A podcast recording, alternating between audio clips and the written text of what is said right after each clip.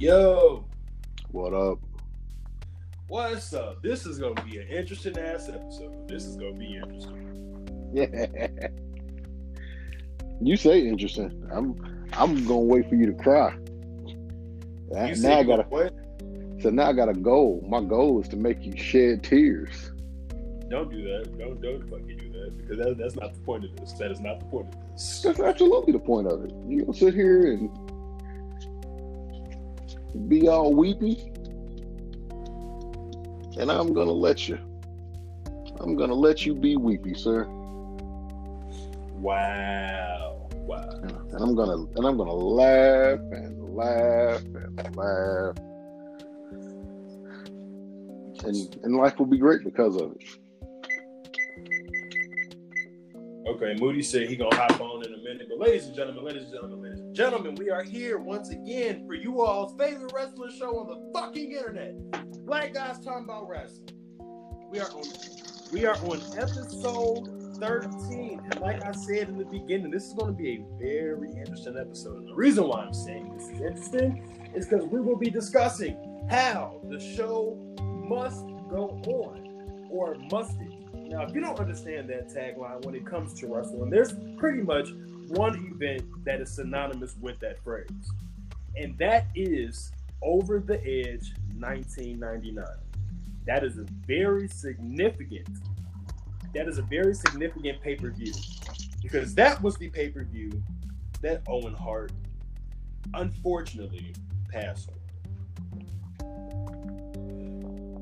Um, this Tragically is a, passed away.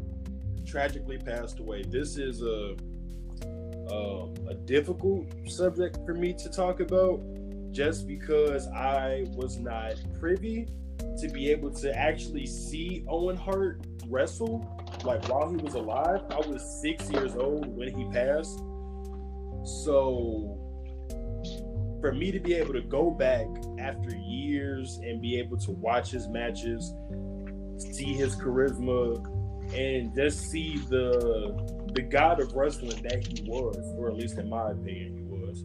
Um, the god of wrestling to me that Owen Hart was, and just that shit was so fucking tragic. So what we're going to do is, uh, we're going to run through the card too to kind of get opinions on how we feel the card did before and afterwards.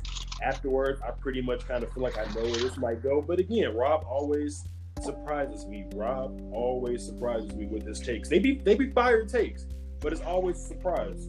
So, um, I am your boy Wei, as usual, the owner of the Wei's World Podcast and Network, your former BGCW World Television Champion, and future BGCW World Heavyweight Champion. Uh, it's, and so, it's so cute. Oh yeah, I'm gonna be champ one day. And you know that voice, ladies and gentlemen. He is the one that brings you all to the table. He says he is the head of the table. He says he is Kilimanjaro. He is the mountain that you must climb to get to the top. See, and that's your problem. that's that's your problem, man. You say that I that, that I say these things about myself. It's not that I just say these things about myself. It's the fact that these things are true. This this isn't something I just made up. This wasn't something that I just thought like, oh, this is gonna be cute to say because it's a hot take, and you know, I'm gonna sound amazing when I when I talk about these things. No, I don't think you ever planned it, but that's the thing, though. That's what I'm saying. Like, even if even if it's not planned, like, and this is just off the cuff, and this is just who you are, the promos be fired. I got to I have to give credit where it's due. just so happen to be all the things that I say that I am.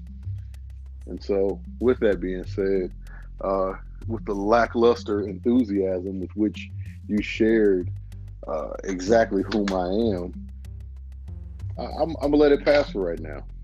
Let me just butter that. Okay, okay, okay, okay, okay, okay. So give me one second here. Let me go in my little Do you archive. plan on eating food? You plan on eating food? So that's a no. You're not even.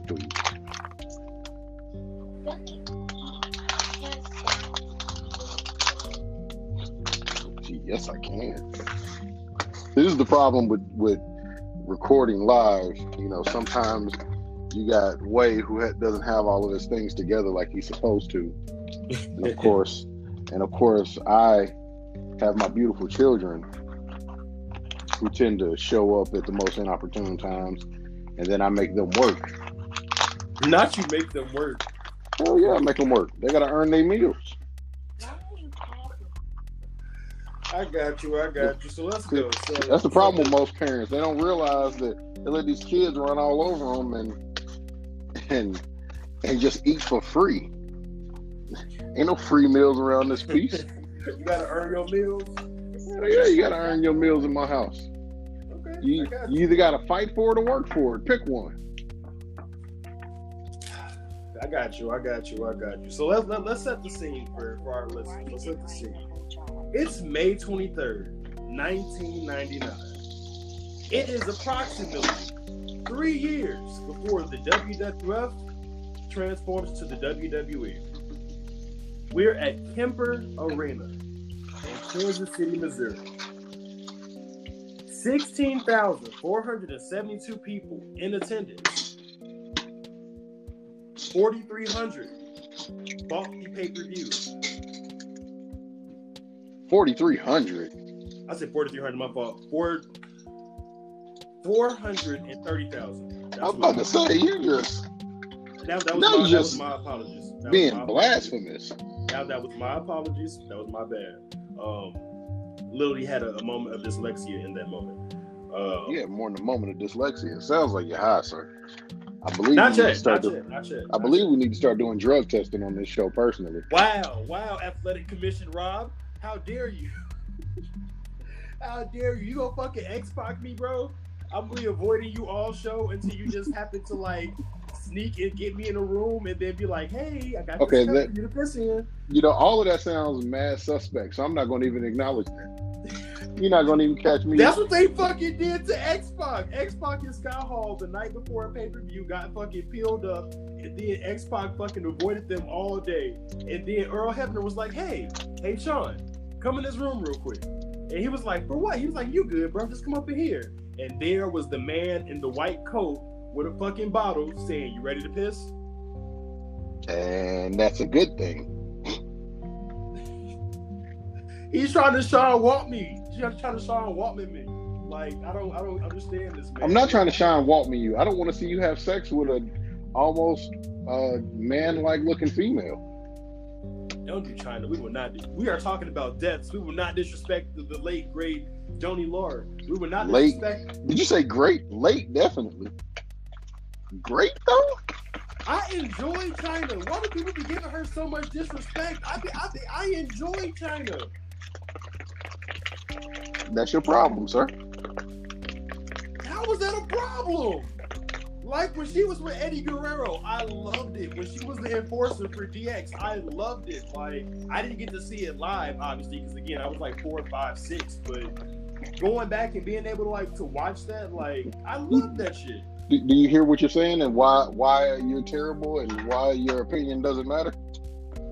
Man, I was only like four, or five, or six. So he, so you're saying my youth is the reason why I'm terrible? Pretty much. Again, that You have you have you like Rick James and his coked up and his, coked up body. Cocaine is a hell of a drug, and the delusions of grandeur in which he lived, which he shared. don't do that. I love like I love the late great Rick James, the Rick James bitch, How the you- BET Awards. I love. How Rick you gonna how you gonna love Rick James when you weren't even born? I'm talking about when I did come around. The Dave Chappelle show is Rick James, bitch. Like Johnny Murphy. Like I when I say like I again I, I love Rick James for it. Like I, I did, I did. That's your I was. I remember I literally remember like being a kid watching the BET Awards with my mama and wa- and seeing him go on stage saying, and this bitch backstage tried me. But let her know one thing, I'm Rick James, bitch. My mama, my mama like went crazy. She didn't even cut it off. She was like, Yeah, you better tell her, you better tell her you Rick James, bitch. You you get that waving? He Rick James, bitch. I'm like, okay, mom, like, all right. So now I have to turn your mother into CPS.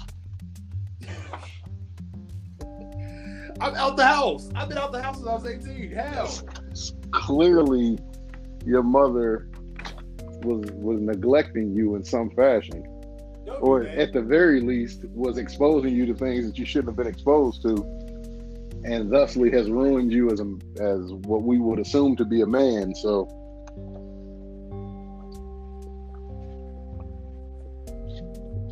But I digress. I had I had to take a, a pause of fucking silence there because you have you have my mother, the, the beautiful Carla Wright, fucked up. I have met your mother, and I had I respected your mother until you just told me that your mother was clearly being reckless with your childhood. That was just one moment. She was a fantastic mother. She was a fantastic mother. But but but but but let's get to over the edge. So the show starts off. These are two two dark matches, um, but this is what the people in the arena see. So the first match that they see is Meat with Jacqueline, Ryan Shamrock, and Terri Runnels. Uh, they watched him defeat Brian Christopher with Scott Taylor. Grandmaster Sexay. Grandmaster Sexay. Um, and then R.I.P. RIP. And again, shout out Scotty Too Hottie. Shout out Scotty Too Hottie. Um, but again, I may I may enjoy that, and you may find it crap. I don't fucking know at this point. I don't never really know what you rob. Uh, so I don't know if you enjoy Scotty Too Hottie the way I did, but I definitely enjoy Scotty Too Hottie. You're a child, but it's okay. See, the W O R M. Ooh, ooh, ooh. I was literally a kid doing that shit. Wait a right? minute. Wayman, if you don't stop, I'm going to put you in the corner. I'm going to take over your show. okay, so the next match is the Hardys with Michael Hayes, and they defeated the Blue Meanie and Gold Dust. And those, and and then the final dark match of the evening was uh, Mideon with the Big Boss Man, Bradshaw, Faarooq, and Viscera versus Mr. McMahon with Gerald Brisco, Pat Patterson, and they ended in a no contest. That was a dark match. That was a dark match. Vince McMahon wrestled in a dark match. Yes. This this was this was this was a matter of fact. The three of these were on Sunday Night Heat. So they weren't dark matches. These were, Pre-show matches. I yeah, guess. pre-show. Anyway, let's go ahead. But again, Vince McMahon wrestling on Heat though. let's let's just get to the show, man. Because you, you're going through all these preliminaries. I want to get to the arguing. All right. So next up, next up, next up. Give me one second here because I want to make sure I catch it correctly. Um, See, you should have you should have prepared yourself before you started this show. I got you. I got you. I got you. I just want to make sure that I, I don't skip over uh, the match afterwards. If I'm not mistaken, again, we'll get to it. But um, the first match on the official show was Kane and X Pac, the tag team champions at the time. Uh, they defeated D'Lo Brown and Mark Henry with Ivory as their manager. Uh, which again, after going back and watching it, it was about a, it was a 15 minute match. I thought it was I thought it was decent. Like it wasn't amazing, but it was a decent match, especially for Mark Henry being as green as he was. Um, also, the next match, Al Snow versus Hardcore Holly um, for the Hardcore Championship, and this was the match where they like fought outside, and Yeah. he like he like pinned him like on like a gate. Yeah, I know what, I know what you're talking about. I remember the match. And the thing is, I remember watching Raw like the next night, and, they did the exact same- They did the exact same match the next night. Okay, so so I may I may have caught the, the the match the next night. I may not have caught um because I remember like Raw the next night. So I don't know if I caught the highlight or if I actually caught the match. But I, I remember watching Raw the very next night. So I, I started watching wrestling. Wow, a lot earlier than what I thought I'd do. Um, the next match. Marijuana affects the memory. It definitely does. So then that's when we get to that's when we get to Owen. That's when we we get to Owen. So Owen Hart was scheduled to challenge the Godfather for the WWF Intercontinental Championship. He was performing at the time as the stupid ass fucking gimmick, the Blue Blazer. Now, this character, originally used uh, by Hart in the late 1980s, had recently been revived as a superhero gimmick that, that parodied various wrestlers. At Over the Edge, Hart was to emulate WCW wrestler Sting's ring entrance by descending from the arena rafters into the ring. Um, the entrance was successfully tested on November 15th, 19 on the November 15th, 1998 episode of Sunday Night Heat, uh, the pre-show for that year's Survivor Series, using a different harness and configuration. However, during his descent at Over the Edge, a cable disengaged from the safety vest he wore, and he fell more than 70 feet from the rafters into the ring. As he fell, he landed chest first on the top rope. The accident was not seen by television viewers. A pre recorded interview video was shown at the start of Hart's descent, and when the broadcast returned live, the cameras quickly turned away from the ring to the audience. Soon afterwards, Jim Ross, one of the commentators of the event, informed pay per view viewers that Hart had fallen from the rafters, that the incident was not part of the entertainment, and that it was a real situation. EMTs came down to the ring and gave Hart CPR, but he showed no response to the treatment. Bringing Hart out on the on a gurney, the EMTs boarded the heavily injured wrestler into an ambulance and took him to the nearby Truman Medical Center in Kansas City.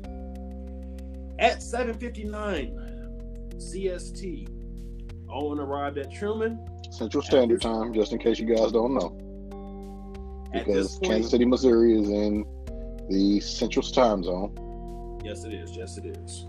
Um, at this point, which Gary, Indiana is my hometown, ironically, but the rest of Indiana is Eastern. That's a whole different thing.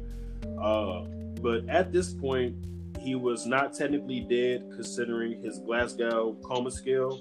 Um, a system used to measure neurological function was listed at a three um, out of 15. Three is the lowest possible score, meaning eye, verbal, and motor functions each uh, received a score of one thus totaling three. Uh, the Glasgow Coma Scale of three in medical speak refers to imminent death or that death has already occurred. The initial reading from the cardiac monitor indicated that he was um, asystole, meaning that he had no detectable heart activity at all. However, mere seconds later, there were signs of pulseless electrical activity meaning his heart was not beating, but faint electrical activity was still detectable. Um, his brain was still active, his heart wasn't beating. Yes. At this point, nurses began calling out observations to the doctors on the apparent lifeless body of Owen to Dr. Michael Tucker. Owen's skin had turned blue. His lips were colorless, and his skin was cold. Nurses also reported he had no bowel sounds and his abdomen was soft. Nurses also noted that he had also suffered an apparent open fracture above his left elbow and a cut below. But these wounds were of little concern to the medical staff at that moment. Nonetheless, the medical staff still persisted on and pumped Owen's unresponsive body with epinephrine. In an epinephrine. Attempt, epinephrine, thank you. I'm sorry um, in an attempt to stimulate his heart. Still, no pulse was detected, even though his heart still showed signs of slight electrical activity. Outside in the waiting room, former wrestler Harley Race paced anxiously, awaiting word on Owen. He would later be joined by Jeff Jarrett, who participated earlier that night in the event. By the end of the night, a variety of concerned wrestlers who numbered close to two dozen had arrived to get information on Owen's condition. At 807, a final dose of, of epinephrine um, and at atropine, I want to make sure I say that correctly, uh, went into Owen's right femoral line. After four minutes, he was still unresponsive. CPR was performed in the final few minutes of his life, but the doctors determined that all resuscitation efforts were futile. 13 minutes after arriving at the medical center, 33 minutes after the fall, all work on Owen Hart was stopped. At 8:12 p.m., Owen was pronounced dead at the age of 34. After the incident, the event was halted for 15 minutes until Vince McMahon and other WWF corporate officials decided to continue the event. Hart's co-workers, professional wrestlers, and other miscellaneous workers appeared somber after Hart's fall as they continued to do their jobs. An hour after the event restarted, Ross informed pay per view viewers that Hart had died at the age of 34 at a nearby hospital. The fans in attendance were not told any information about what happened to Hart, and they did not hear the announcement of his death. Ladies and gentlemen, earlier tonight here in Kansas City, tragedy befell the World Wrestling Federation and all of us. Owen Hart was set to make an entrance from the ceiling, and he fell from the ceiling. I have the unfortunate responsibility to let everyone know that Owen Hart has died. Owen Hart has tragically died from the accident here tonight. And that was Jim Ross. Moments, literal moments after hearing that. And really quick, um, there was a match before this, so I did kind of jump ahead a little bit early, but we needed to get into it. Nicole Bass and Val Venis defeated Deborah and Jeff Jarrett. Because nobody cares about that match. nobody gave a fuck about that match. Um, so yeah, yeah, yeah, yeah, yeah. Um, um, you again. You you said that you have.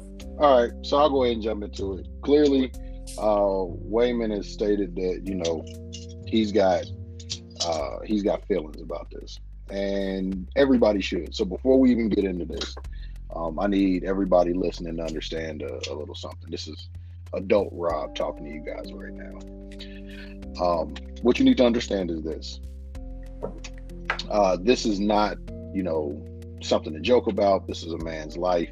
This is a, a, a father, uh, a husband, a brother, a son. Son. Um, you know, Owen was beloved by everyone. There's not a single person I've ever heard speak ill of him, with the exception of uh, Stone Cold Steve Austin. But even Stone Cold, you know, lets it be known that his his issue with Owen stems from what he thought was, you know, some, him being a little careless um, and potentially ending his career but as far as a person, you know, he has no qualms or, or beefs with uh, with Owen. Um, this was quite possibly one of the most one of the most, if not one of the most tragic things. But I strongly believe it is one of the most. it, it is the most tragic thing to ever happen during a uh, a live event. Um, and the commentary that we provide and the, the conversation that we're about to go into um, is not a reflection of uh, the person, uh, the respect, um, or it, it's not, and it's not to bring uh, to sully the name or of, of Owen. You may hear us uh, crack jokes. We may say something uh, that that given the, the, the nature and tone of the conversation that we're about to have, it may seem as if it's a little inconsiderate. But know that none of this is directed towards Owen or his memory, um, nor nor his family. But I think in order for us to give uh, give to, to have a, a real conversation, we have to still keep this show in this in the uh, respect that we would do if we were talking about anything else. Uh, so with that being said, um, here, here's why we're having we're, why we're shooting uh, this particular episode uh, as quickly as we are because we just released episode 12. Um, Wayman decided to uh, in our group chat say, "Hey, you know, our next show, this is what we need to talk about because I feel this way about this." And ultimately, one of his issues is with uh, one Vincent Kennedy McMahon. Fuck and the Vince. decision. Well, you can feel however you want to feel, but I'm going to finish my statement. Okay. Um, the way that he feels regarding one Vincent Kennedy McMahon and how Vince um, handled the uh, the event. Now, me being me, you know, I, I tend to have a little different a little different perspective than a lot of people. Um, I think I'm better than Wayman. Wayman, as a matter of fact, not only do I think it, I know it. Um, I'm just an overall better human being. Wow. Um, but in spite of in spite of that, one thing to be considered is that um, I, what I do know is while he's been a fan his whole life, I've been more than just a fan. And in being more than just a fan uh, and being a part of the business, um, there are decisions that need to be made. So we're, we're talking about this purely from the business side of it. And that's where that that's what I want to start off by us understanding. Um, this is not about emotion. This is not about your feelings. This is about business and how business needs to be handled. In order for for business to be handled properly. Are you ripping up paper? Uh, no, I'm cooking dinner for my family. Okay, so okay. while while you while you can roll blunts and you know, uh, Bean can have kids running around making all the noise in the world. I'm gonna make dinner for my family, and I dare one of y'all to say something about it, so I can fight you. I would never. I would, I would never disrespect your family. Uh, but despite that, so I, I shouldn't have any noise for a minute anyhow. As my cornbread cooks and my chicken starts to cool off a little bit, so I can rip it up into this fantastic meal. Um, there's um, so so let's let's talk about it. You don't like Vince for the decision that he made. Why? So, so I'll explain. The reason why I wanted to talk about this is because, and I wanted this to be the next episode, is because just like, and I told them this, talking about Eddie Guerrero is a very hard subject for me to do. Talking about Chris Benoit is a very hard fucking subject for me to do. I can't really ever do it without choking up. And Owen Hart is the same exact fucking way with me. Like, even though I got a chance to see Eddie and Benoit, like with my own eyes, realizing what the fuck I was watching and and being able to actually capture them, like, because one of my favorite times of all time is still Eddie winning the WWE Championship and him and Chris Benoit at WrestleMania 20, a moment that'll be scrubbed from history forever. Uh, Owen Hart is is right up there with is right up there with those two for me in a sense of me being able to go back and like watch his matches or be able to watch his promos or be able to to to to follow his career from when I couldn't watch it because I wasn't even in existence till the night he passed. Owen was the best ever. Owen was one of the best ever to me. Like he was naturally gifted. He watched all his brothers go through it, and the moment he stepped in the ring, it instantly clicked.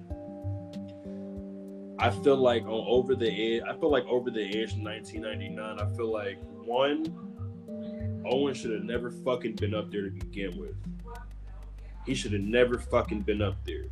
But being the type of person he was, the type of company man that he was, that he was like, you know what? I'm just trying to make enough money so I can retire, so I can go teach or be a firefighter and and you know make sure my family's okay. That's all he wanted to do. That's all he wanted to do. And instead of letting him fucking be Owen Hart, you sent him to the rafters 70 feet up in Kemper fucking Arena in Kansas City and fucking and, and was like, oh, we're gonna let him repel down. And not only was that, it was different equipment from when it was tested the first fucking time. It was cheaped out on the night of the actual fucking pay-per-view. Instead of the the highly trained people that was supposed to be there, literally all reports from that night show that these motherfuckers didn't, they barely knew what the fuck they were doing. So if that's the case, why the fuck are you having this man go up 70 feet to, to parody the Sting entrance? Why the fuck was he the Blue Blazer? Why wasn't he just Owen? He was over, he could have continued to get over even further. To me, Owen Hart should have been WWE champion. I know, I know. we've talked about this before. Everybody's not meant to be world champion. Some people are meant to be mid carders. Some people are meant to be jobbers. It takes every different job to build the house that is professional wrestling. I understand that. I just in my in my heart of hearts believe Owen Hart should have been WWE champion.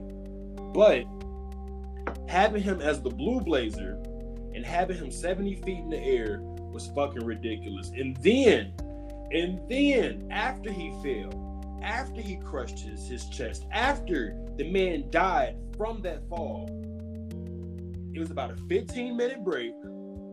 And then you sent, hold on, because let me get the next match after that up. You sent Billy Gunn and the Road Dog out there afterwards, and they had to wrestle in a ring with Owens' fresh fucking blood on it.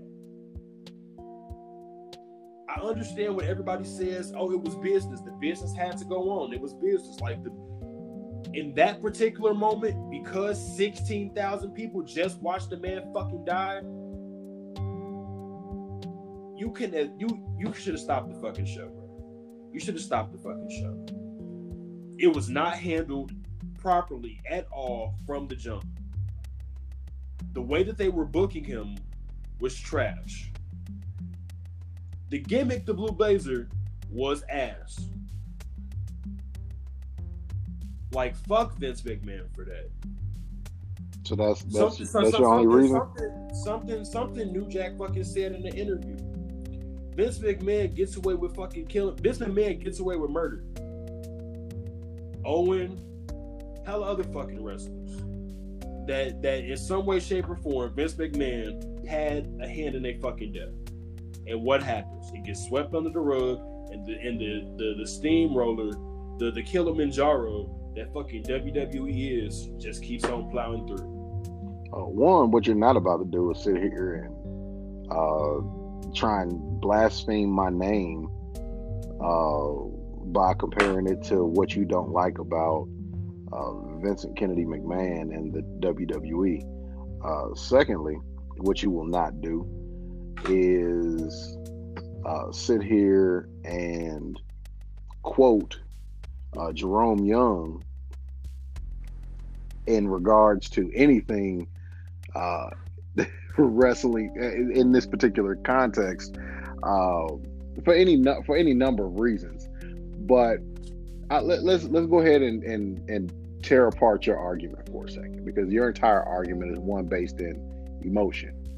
Um, so I'll be the cold-hearted, um, you know, uh, business business owner. This is why we work point. well together, though. I bring the emotion, you bring the logic. Together, it's a dangerous combination. But continue. It's not, but you know, whatever. So, because ultimately, I, I go to prove you wrong. But let, let's let's think about this for a second. Um, Owen Hart was madly talented. There's there's no question about that.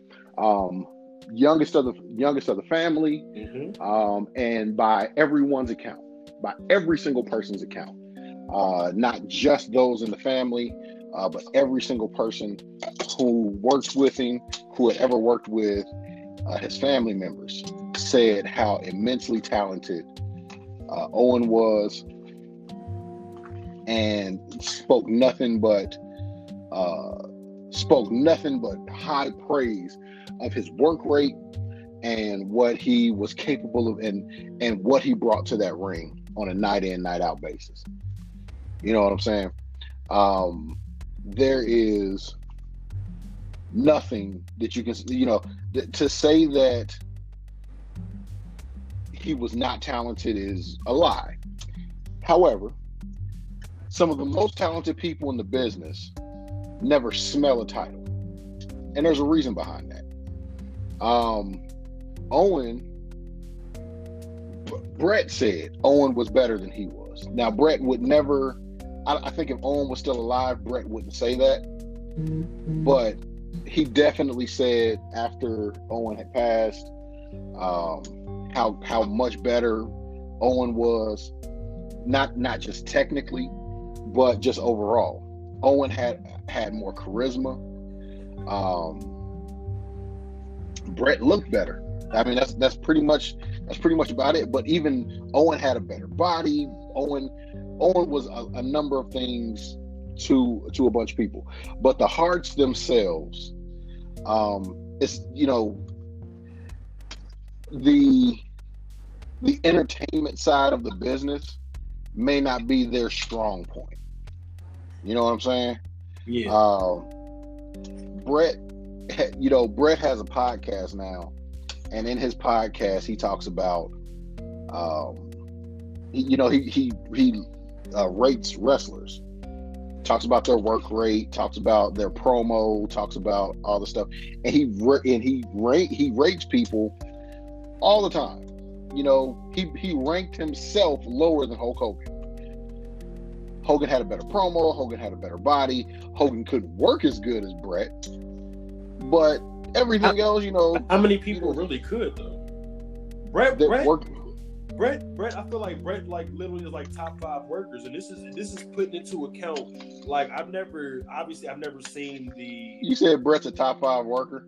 And to me, again, to me personally, but again, you got to think about you got to you got to think about my my range of of of view like of, of wrestling. I'm still catching up on NWA, like old It- NWA. We're, So, we're, we're not going to even. That, that's not going to even be part of the argument right now. What what I will continue to say is this: um, Owen was super talented, and in Owen's super talent, there is the Yeah. that it's this should not be lost that he is that that he did not he was not deserving of you know some some title at some point. He was a multi-time Slammy winner. He was a multi-time tag champ. He was, I believe, uh, intercontinental champ. He was European champ. Never got the world heavyweight title, but he didn't need the world heavyweight title to be a great worker. Uh, Mr. Perfect, I Not think, all. was a better. Mr. Perfect was a great worker and never had the world heavyweight title. Should have, in my personal opinion, had a great character, had a great character, had a had a great gimmick. Um, there's there's not much that you can say about uh, about Curt Hennig that uh, that against him, you know, being a champion. However, uh, it being world champion rather, but he only held that title in uh, AWA. Anywho,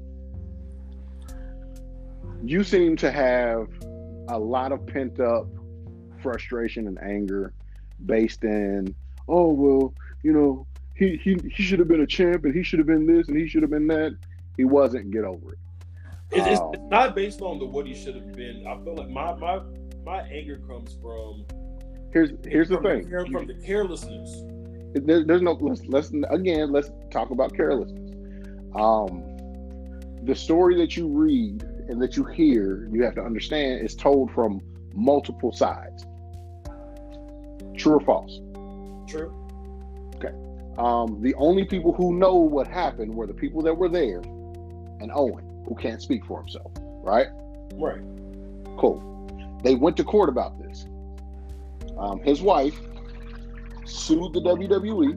Right. She sued the uh, Kansas City Police Department. Mm-hmm. She sued the uh, the company that the, the the company that Vince hired to do To do the, the uh, rigging. To do the to do the rigging. rigging. And guess what? She lost. Now she claims, oh well, there's uh, you know, there was um, you know, Vince Vince had you know influence and judges in his pocket, and he had all of this, he had all of this uh, influence that it just wasn't going to work out in my favor. And she's convinced people of of that. And there's enough people who hate Vince McMahon that will accept that as the story. I watched.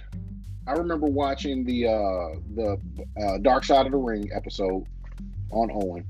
Um, super, you know, super painful to watch. Um, you know, and you're watching guys like Jim Cornette and you know Jericho, Chavo, all all kind of people who were who was were willing to you know come on camera and talk about this. But a number of those guys also fall into that camp of, well, I don't really like Vince McMahon that much. And so since they don't like Vince McMahon that much, they are more apt to follow along with uh, Martha's Martha's side of the story. And again, court of law is what a court of law is. And while I don't trust the court of law in most cases, um, specifically those involving uh, the police or government officials, mm-hmm. uh, the one thing that I won't question is that of civil cases. Civil cases are always going to be a little different. Civil cases don't have um, the same parameters. They don't have the same. Uh, they don't have the same. Eh, the, the, evidence that you need in a lot of those cases, it, it needs to be a little more airtight, and there's more, and, and there's a proof. There's a burden of proof that needs to be proven it's harder to manipulate it's harder to manipulate the uh, the justice system from that side mm-hmm. with with uh, just money. And that's essentially what Vince McMahon had at that point, just money. He was still in a fight with um, he was still in a fight with uh, World Championship Wrestling. Uh, the Monday Night Wars were still a real thing, and there was the possibility that that company still could have one taken over and run him out of business. So to think that he was going to invest millions of dollars in trying to save his butt in this is, I, I think that's a little presumpt. I think I think that's more than a little presumptuous at this point. I think that's a I think that's more or less borderline um, conspiracy theory, and it plays on people, and, and, it's because it plays on people's emotions. Uh, as it's as again, you you've proven this is going to be something that is going to be an emotional thing for people. I love again, if you love him, if you've supported him, if you've seen him perform, there's a respect that you have for him, and that is going to ultimately be your view of it. And that will always be your view of it. It had to be something more. It had to be something. Had to be something more. Um, now let's go. Let's go to why he was the Blue Blazer. Well, he was the Blue Blazer for a couple of reasons. We also have to understand that a year or two before, what had happened? Uh, Montreal Screwjob happened. Uh, Bret Hart had refused to leave the company or had refused to drop the title. Um, Vince McMahon wasn't having it. And he screws his brother out of the uh, he screws his brother at the end of this match and we all know how that plays out. Mm-hmm. Um, suffice it to say, Bret is not going to be on Vince McMahon's side in this particular argument especially with his baby brother dying. But here he is. People think, oh, well, you know, he became the Blue Blazer because Vince was pissed off because of what happened with Bret. Nope, he didn't take it out on Owen. Um, Owen chose to stay in the company when he could have left. As a matter of fact, Owen decided to re up his contract. And yes, he was looking to be to looking for a way out of the company. Uh, at some point, he did he he said he wasn't going to wrestle forever. He was going to he was really good with saving money. Uh, Martha was uh, Martha had gone to school. Martha was, I believe, a doctor. Yeah, I believe Martha's a doctor. And you know, I, I believe it's uh, educational or something to that to that degree. Yeah. Um, but in any case, established. Um, she, she's established, has and, and has uh, credentials. And they and their plan was, you know, hey, you wrestled for so long, and then we, you know, moved to, we move back to where we we uh we look at what life is going to be like with you not being a wrestler anymore. And Owen was cool with that. Owen He was ready for it. And if he was ready for it, he shouldn't have re-signed, but he did. So let's not pretend that you know he couldn't have just walked away. At any point, we we act like these contracts are ironclad. Vince lets boys walk away on their contracts. You don't believe me? Look at uh, Stone Cold Steve Austin. Look at CM Punk. Look at the Ultimate Warrior. Look at Hulk Hogan. Look at. Need I go on? Do you do you need to see more evidence of Vince letting boys out of their contracts? But you're also talking about what what did you give like five or six of WWE's premier stars at different points? CM Punk walked away. he said, "No, I'm done." And and yes, these, these guys were all all premier. But think about the guys who just no show shows. They get fined and they and, and it is what it is, and then they eventually just, you know, they're done. Yeah. Owen Owen didn't Owen was didn't have a gun to his head to be to be forced to stay in the WWE. Right. Owen could have walked away. Um, Owen did not want to walk away, at least not yet. So why was he the Blue Blazer? Well, his career, you know, his his gimmick has started has started kind of uh, fading away, and they had run gim they had run the course of a number of other gimmicks. So he was part of DX for a while. No, he's part of the. No, nation. he's part of uh, Nation Domination. I'm sorry. Um, he was part of Nation Domination. Um, they they ran their they ran their gimmick until the Nation broke up. Um, he was tag team partners with uh, different varying family members, uh, but in order to be just a standout individual, you know, Vince said, "Hey, before the Blue Blazer, he was teaming with Jeff Jarrett. Yep. Um, and it was still traveling with Jeff Jarrett. That's why Jeff was the first one at the hospital. Uh, Harley Race was a uh, was a road manager, or not a uh, he was a producer at the time. Um, so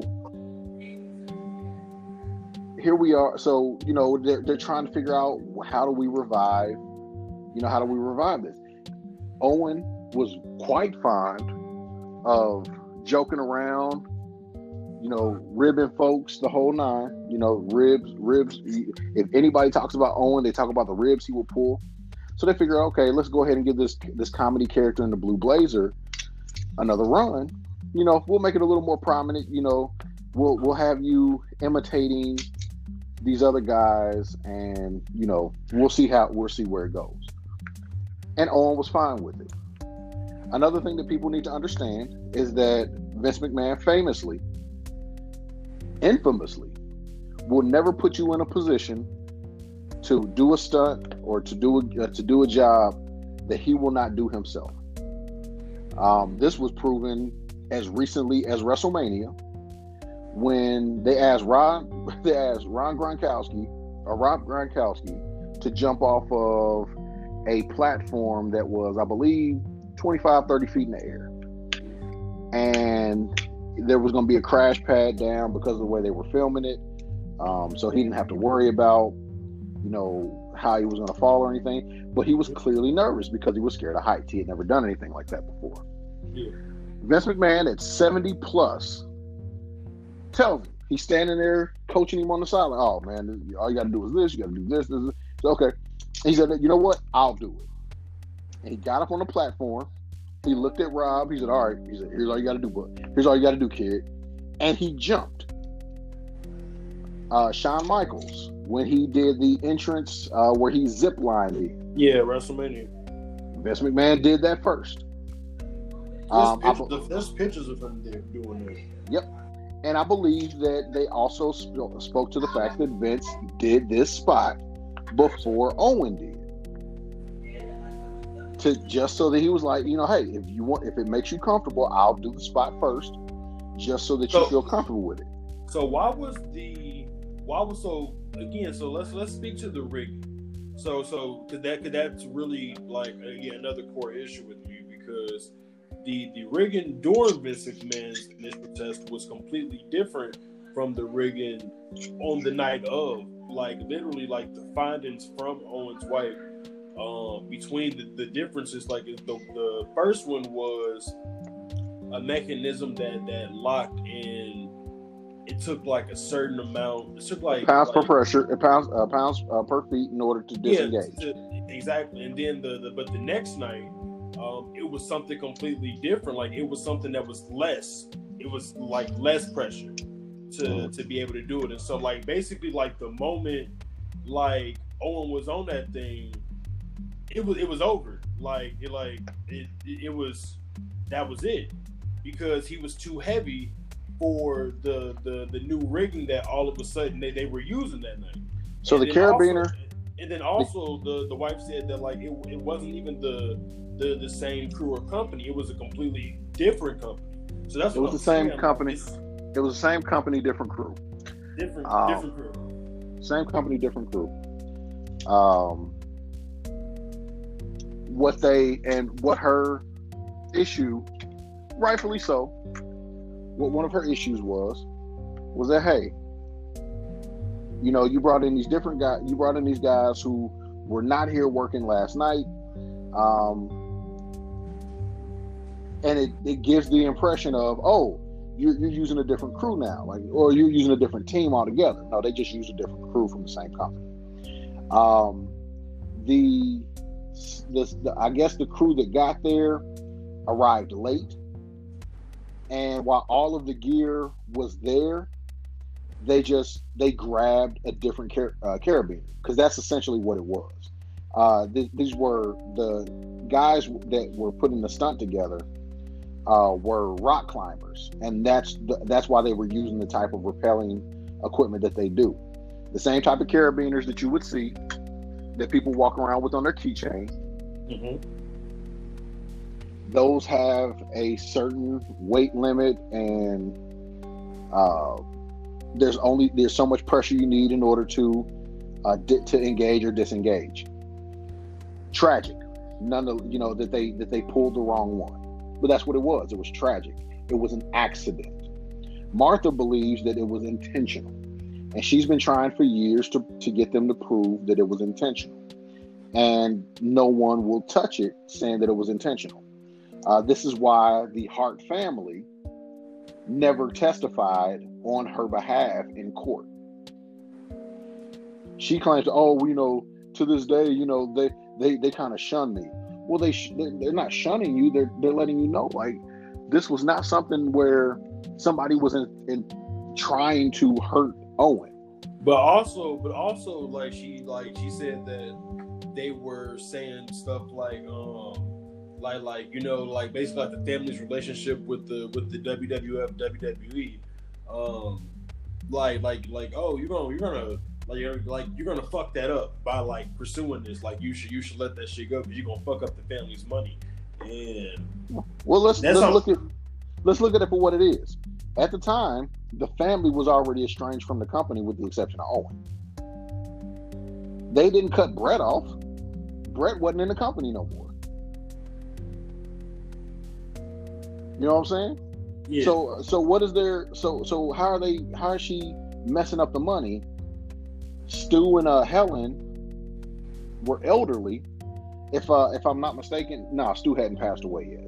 No, Um, it, it seems like it was a um. It seems like it was a just like a door that they wanted to keep open, and maybe and maybe again pursuing this as it was, um, like intentional. Which I'm not saying at all. I I, I do believe this was 100 percent a fucking accident. I feel like Okay. it was an avo- I feel like it was an avoidable fucking accident, and that's what pisses me off is because every step of the way this shit was fucking avoidable. That's what I'm saying. Like you could have and again, this is hindsight being 2020, I guess, and you know, they, and me explaining what I'm about to say.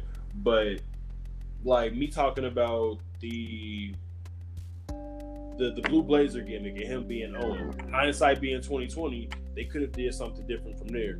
Talking about um, Yeah, you want them to go in like, oh, don't be the Blue Blazer, go do something else, and you don't need to. You don't need to do anything crazy. You can just, you know, You go flip around like, the You, ring. you don't need to be 70 feet in the fucking air. But again, also me wishing that it was the same crew or it was somebody that was there that was, you know, controlling this shit or like somebody was paying attention to what the fuck they were doing. They were. Again, Everybody was paying. Again, all of the things that you're saying are you're speaking to out of emotion. You act like people walked in there like, oh, oh, and you guys did it last night. Everything's going to be okay. No, they went through the same safety precautions. They went through the same steps, and there was there was a mis there wasn't even a miscalculation. There was an accident that took place. You uh, you drive right? Yes. You drive a car. Cool. Uh, do you know what's, what what stops you or stops somebody from running into you uh, while you're driving? Just hoping that they brakes work. The only thing that prevents you from from nearing certain death is a yellow line most times. A yellow line. A yellow line ain't stopping nothing. That is what we need to understand about this being an accident and understanding the, the ramifications of it. Yeah. You know what I'm saying? Yeah. If, if if Owen was driving a car from the show, so let's let's say he the let's say the the uh gimmick goes I mean the the stunt goes off without a hitch. Yeah. Owen is driving to the next city. He's wide awake. But Joe Blow is driving home after watching the show in a bar. You know, not paying attention, too many drinks, jumps the line, hits hits Owen head on. Owen's not wearing a safety belt. Owen and, and Owen dies that way. We're not having this conversation blaming Vince McMahon. Oh, he, he shouldn't have, or are we going to sit here and say, oh, well, he shouldn't have had him in Kansas City. He should have been, you know, he should have, you know, just retired and let him go do blah. No. And again, I'm not I'm not minimizing what it is that happened to Owen. I think that honestly what happened to Owen is is one of the greatest tragedies that ever happened, not just in wrestling history, but just to a person. Yeah. Again, if it were me, I probably wouldn't have done the stunt. That's just me. Hey, hey, pal, this is uh, you know, this is the only way you're gonna get this type this type of paycheck. Yeah, man, I just don't feel comfortable with it. I'm, I'm, I'm gonna have to say no. I'm good, bro. I don't. I'm, I'm not doing this. Yes, I'm gonna have to say no. And guess what? That is my right. But Owen didn't say no. Owen didn't have any reason to feel like he couldn't say no. He had every every right and an opportunity to say no. Owen chose to be part of that stunt. Owen chose to climb up that up those rafters and to and to put the harness on and even up to the last minute he could have absolutely said yo something doesn't feel right uh, I, I can't do this absolutely could have Yeah. and they would have had to find another way to, to get him down or to get him to the ring Right. Vince McMahon had to watch that. And I think that, and again, we we tend to we tend to really look at Vince McMahon for the character that he portrays on television. Now again, I don't know the man personally. I ain't vying for a job. Excuse me, dear. I'm not vying for a job. I don't you know, I don't anticipate him in his um, late 70s now to just so happen across this po- podcast. But if he's listening, good job, Vinny Mac, for making it this far. Uh, you look kind of ghoulish right now. Somebody said. Somebody said he has. He, he's gotten plastic surgery done. He probably has. Vince is trying to hold on to his youth. Vince thinks getting old is weak. just it's just who he is. Um, he doesn't like when people sneeze. But anyway, um, I say all of that to say, people act like Vince, you know, easily said, "Hey, uh, get your ass out there and, and, and, and do the show." No, he's he. It's it's well documented how close Vince has been to all of the talent. Vince is not an absentee boss. Vince is not somebody who you know, sees the talent in WWE and just says, "Oh, you know, all you guys are just money makers for me." As you you quote you quoted um uh Jerome Young, aka uh, New Jack, and you know he's he's infamously called uh, Vince McMahon Pimp Daddy Vince. Uh, speaking about how Vince uh, manipulates talent and makes talent do things.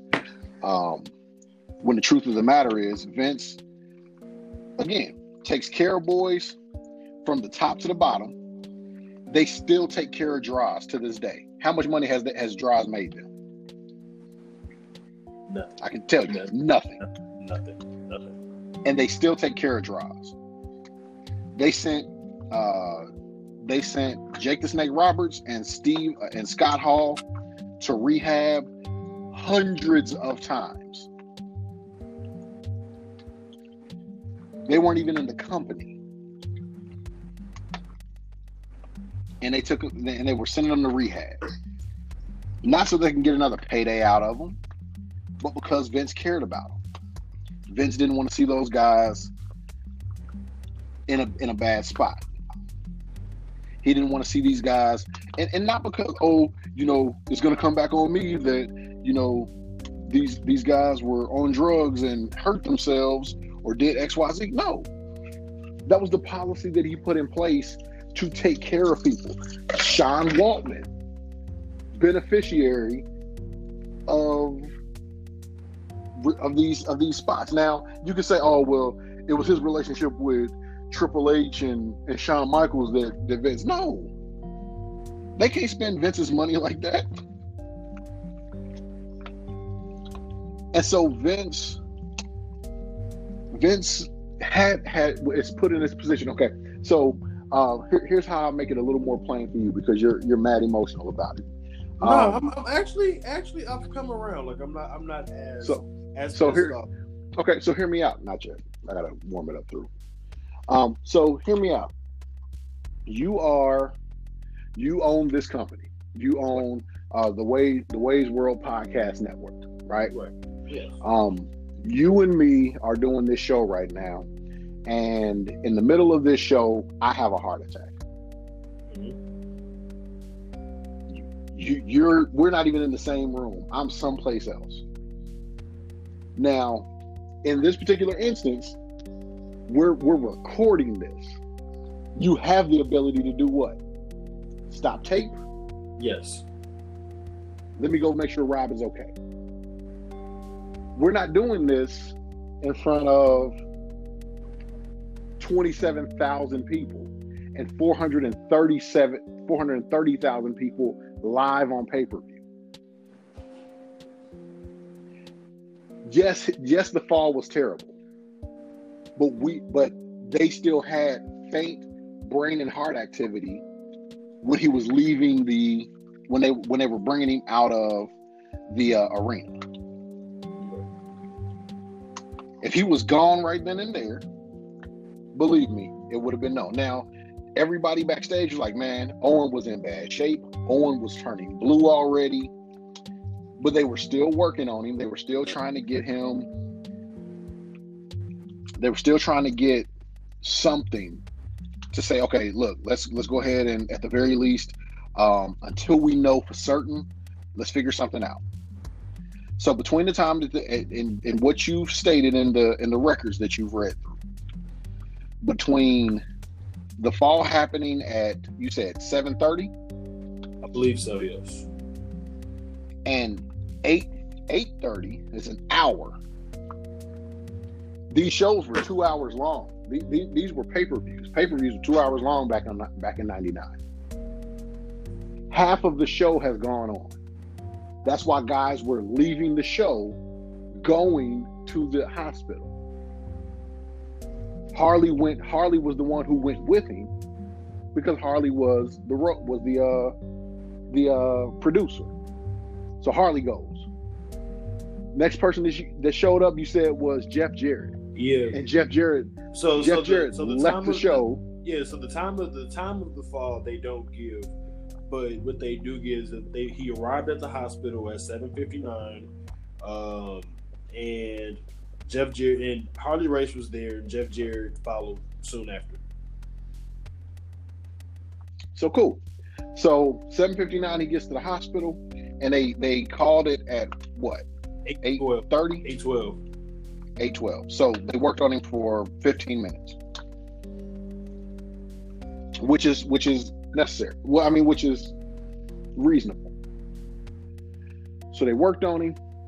They tried they, they tried to resuscitate. They did everything that they could. They gave him epinephrine, which is adrenaline essentially, trying to get his heart to start back or to, to, to, to beat stronger. And there was no response. But Vince does have to consider, man, this is a um this is a live show and you're you're asking to, you're asking me to tell 20,000 people that they have to leave because of this. And you're asking me to to lose not just the money that I have to refund 20 what what, what did you say the attendance was cuz I may be overstating 27,000 people. Uh yeah. Uh, the attendance was 16,472. Okay. So so 16,000 people. There was also and Um, the buy rate for that was 430,000. 430,000. So you're asking me to not only cancel almost half a million people watching at home around the world, and you're telling me to tell 16,000 people to go home because of this. And we and, and again, we don't know what's going on right now. We just know that he got hurt. You're right. I've been in the I've been in the ring and I've been at a show where injuries have happened, and some sh- some injuries look a lot worse. I'll never forget. I, I don't know if I've shared this on the show or not. I was uh I was uh, wrestling. Uh, I was I was wrestling a show, and uh, this kid um the, the the match that was going on was a three way was a three way dance. Um, it was between Showtime. Uh, uh, King Ace and the Punisher.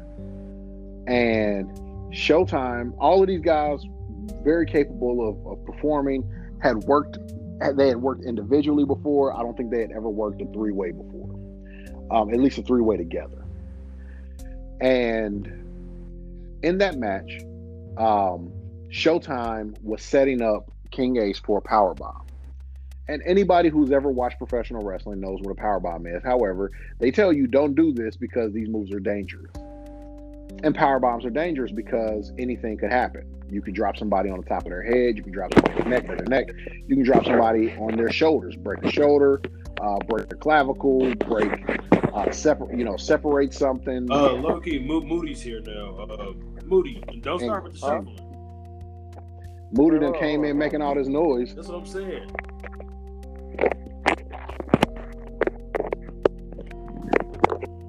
But anyway, um, Moody, stop beating your meat, man.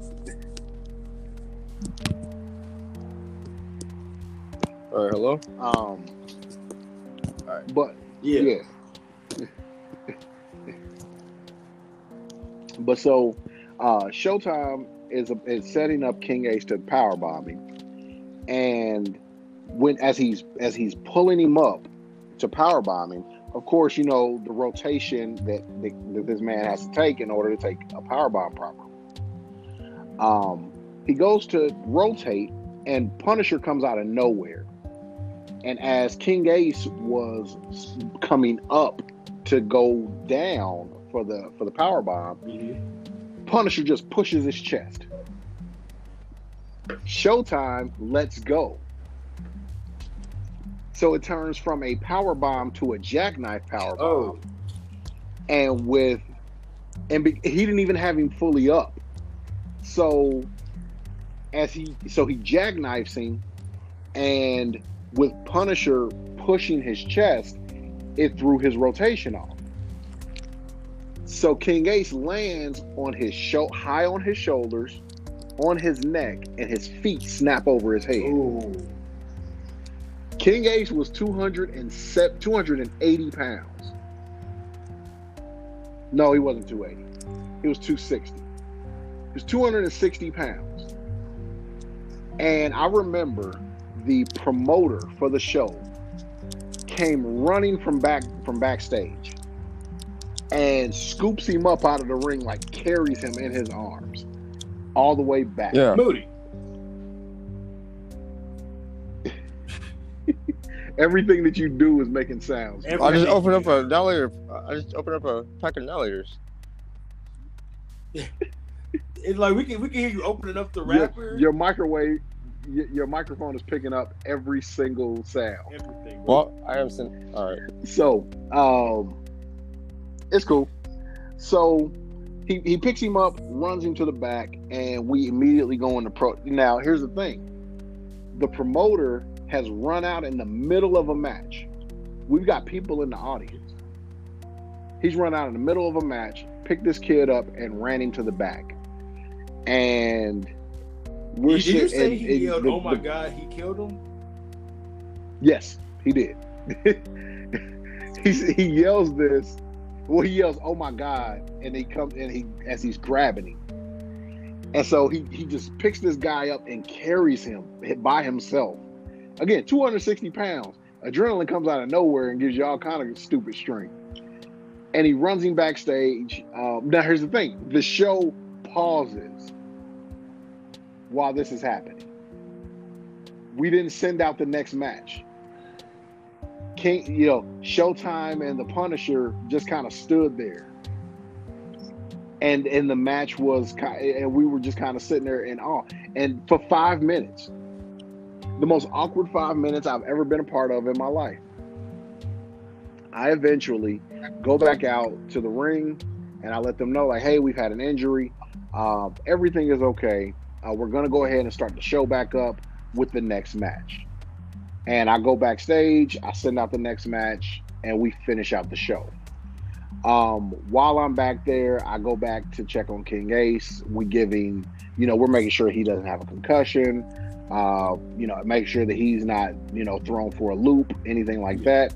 But he did get knocked unconscious, Oh, I, would- I, I would you know, because so. because of how If that. if you got power bomb and, and you basically got like reverse scorpion, then yeah, dog. Um, yeah, But and so and so that's that's what happened. Now we didn't have a crowd of thousands. We didn't have a crowd of hundreds. I maybe had 15 people in the audience that night. But that doesn't take away from the fact that in that moment that what was best for us in that moment was to do what we did. We paused probably longer than we should have. A professional, if I if it was me in the ring, I finished the match. And after the match, I go to the back, and, and if if King Ace was supposed to win that match, then you know, we we do whatever, and we we move on to move the storyline along and to move the show along. If, if anything, that's what we do.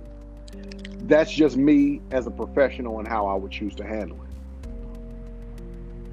if I was if I was put in the shoes of a multi-million dollar company and asked whether or not we continue the show or not, either before we know what's happening or after what's happening, I probably ten times out of ten I make the same call Vince McMahon did. I don't I, I don't see I I don't see why the entire show has to stop. I get the emotion. I get that everybody has an attachment. I get that everybody has love and respect and honor for this man. And the very next night, they did the same thing. They did not wrestle that night. They went out the next night on Monday Night Raw and performed in honor of Owen.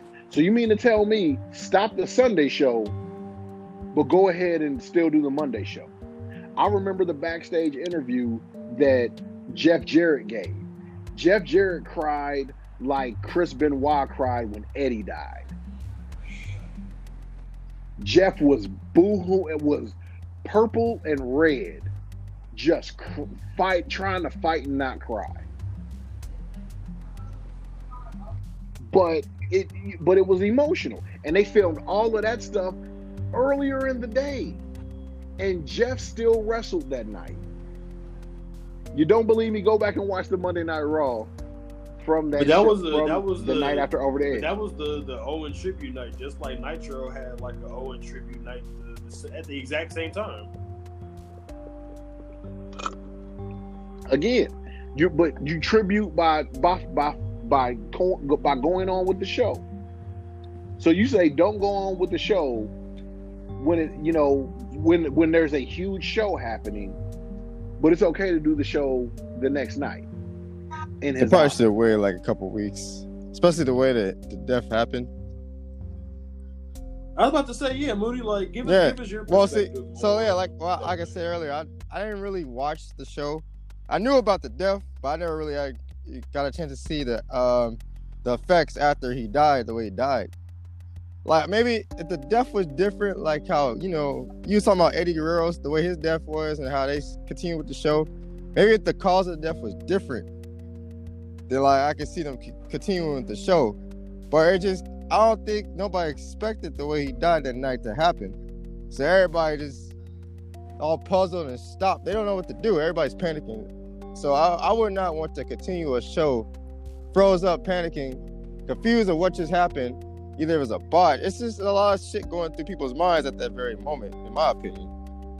I probably and well, like I said, I probably wouldn't even messed around and did Monday Night Raw the next night. I would probably wait at least two weeks till I figure out what happened, get all the shit, you know. I, I'm pretty sure there's legal shit involved in the way his death is too.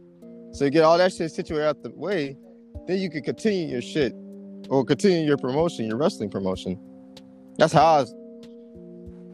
So you was like, so you're saying, hey, uh, this guy died at the show. We're not gonna do shows Well, it's two, just, it's just, it probably because it just the way he died on the show. Like, what did you, what do you do after that?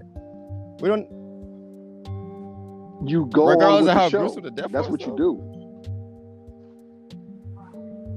Not here's here's the thing. It, it if he exploded in the ring, that's when you can say, "Oh man, that was Well- gruesome." He that's man, that's Oh, crazy. I can't believe they continued on with the show after that. but he bounced fell- off the he- fucking he- top rope. He did. He did bounce off the top rope. There was, and you and, and see, there was something that you said, Wayman. You said, "Oh, there was blood in the ring." No, there wasn't. There was. Wait, There so, was wait, not. so I thought I thought he died coming down the. uh Oh yeah, okay, never mind. It, it, it kind of coming back to me now. He was If he if he would, if he would have hit the ring post or the, or the floor or the stairs, there's cause for it. There's nothing you can do to shake that. Again, I, I, saw- I saw what I thought was blood stains in the ring. I may I may have I, may, I don't know. I may it may have been from her. I don't know. It's It or or it was just an old or it was just an old canvas. I've wrestled on canvases that had blood stains on them. They're just blood is hard So to get when out he- of stuff. We didn't have So he- in '99. he fell he fell from the Fucking- rafters all the mm. way into the ring. So how did he land?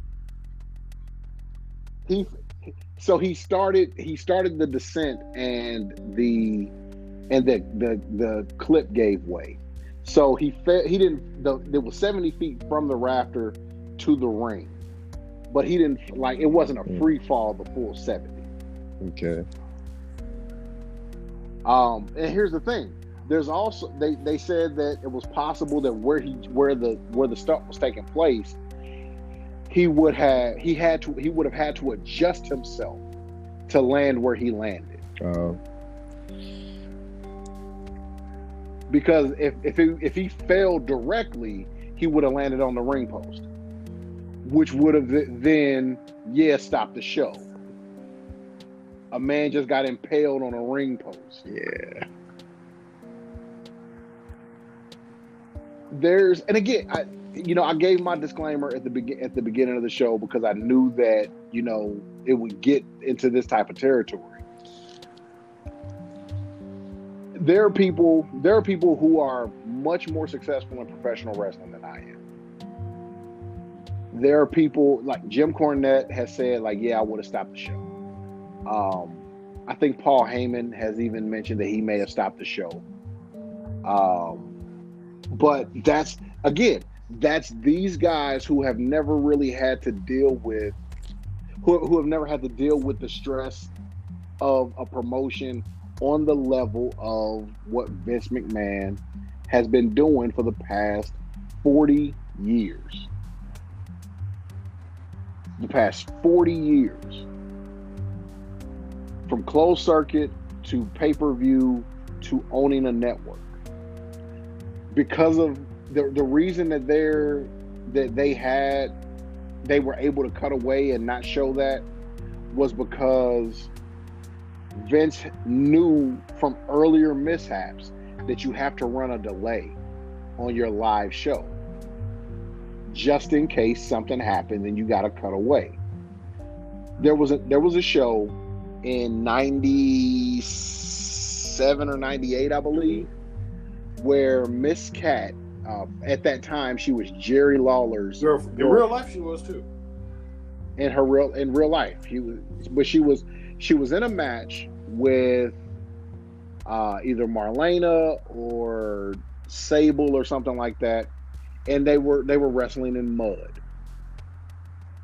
And at the end of the match, uh, Miss Cat won, and she snatched her own top off and flashed everybody. This was before the delay. So guess what? Everybody got to see Titties. titty.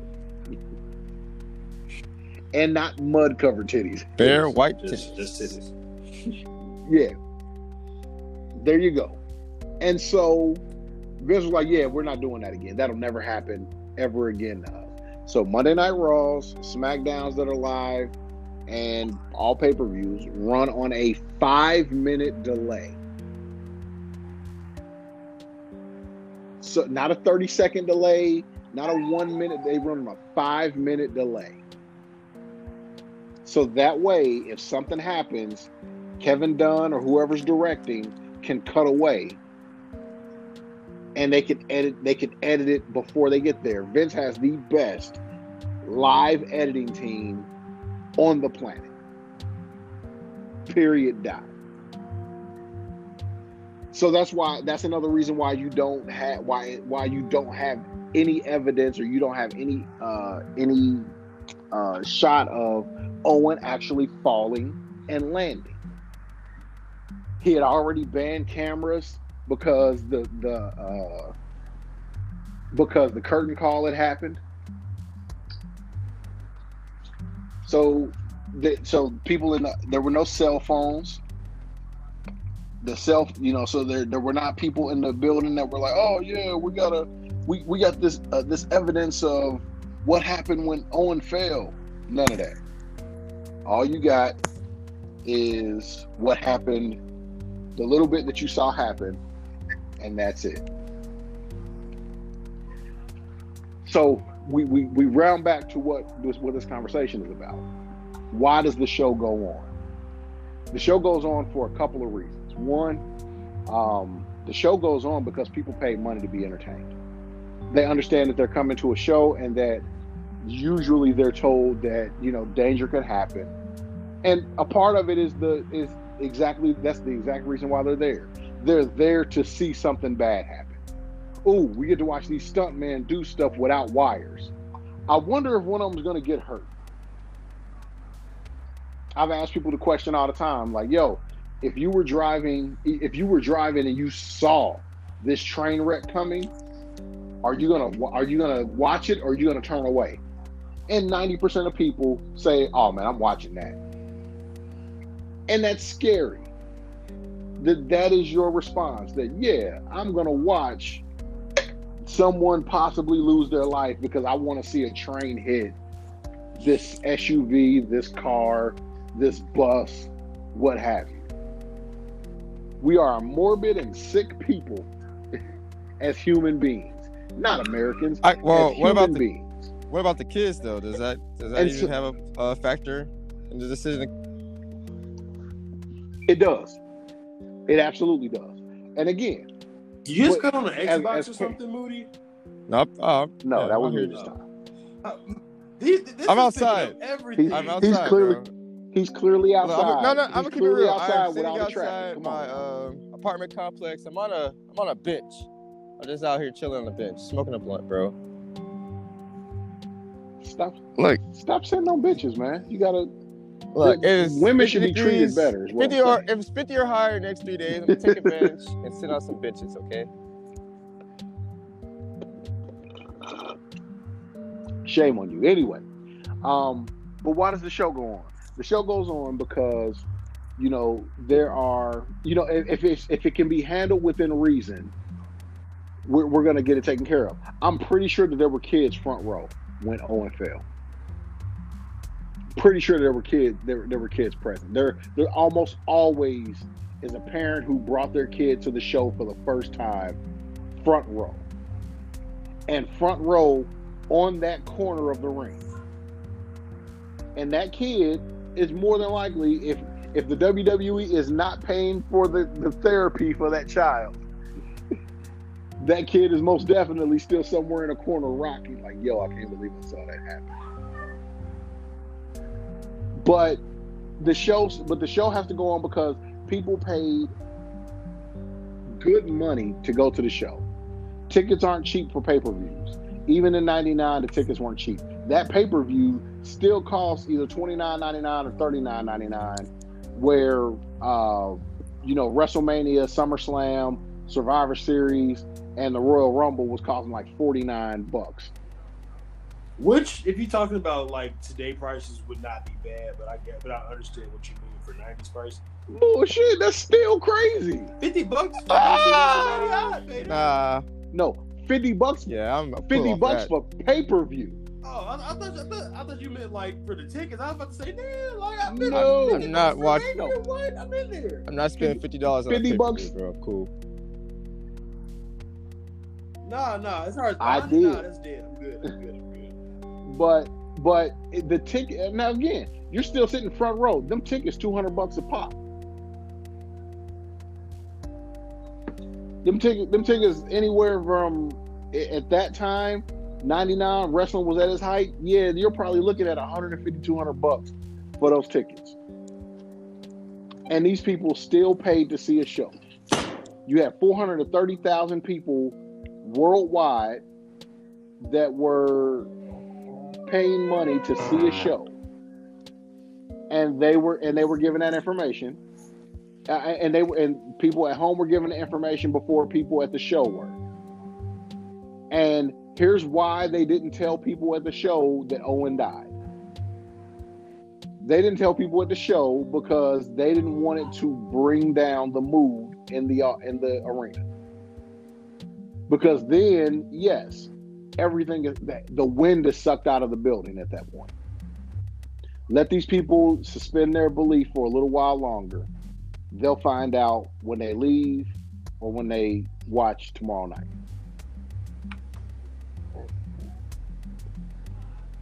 It sounds like it's a money grab. It sounds like oh you know i you know i i, I got to collect my money. And this is the picture and the image that people have painted vince mcmahon with it's I mean, and, and again bad luck just being a bitch a year before he's he's part of the montreal screw job. Now he just he just made the most difficult call of his professional career. Probably the most difficult call in his life. And this is and, and this, this is all that we've done. We we all we've done is sat here and said yo this is you know this this, this just shows how terrible vince is. No it's not showing how terrible vince is. I, I had a call. I, I for those that don't know uh, that are listening to the show um, i work a real job. And the job that i work i deal with customers and installers all day. And today I had a customer call me twice. The first time he called me was like nine o'clock this morning to tell me that his fence had been delivered and he was missing some stuff. He calls me back to tell me that he had went to the store, completely subverting the this what I already was working on, to tell me that yeah he went to the store and got it fixed, but his his installer called him and he set to be he was set to be in, have this fence installed tomorrow, right? Mm-hmm. His installer calls him and says, I have to push your job out. My mom died, just died.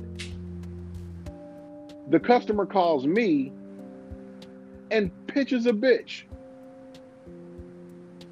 because he's inconvenienced because this installer is not going to come out and install his fence because he thinks he literally said to me, I don't even know if his mom really died. What? And it took everything in me to be to, to be professional in that point. I had to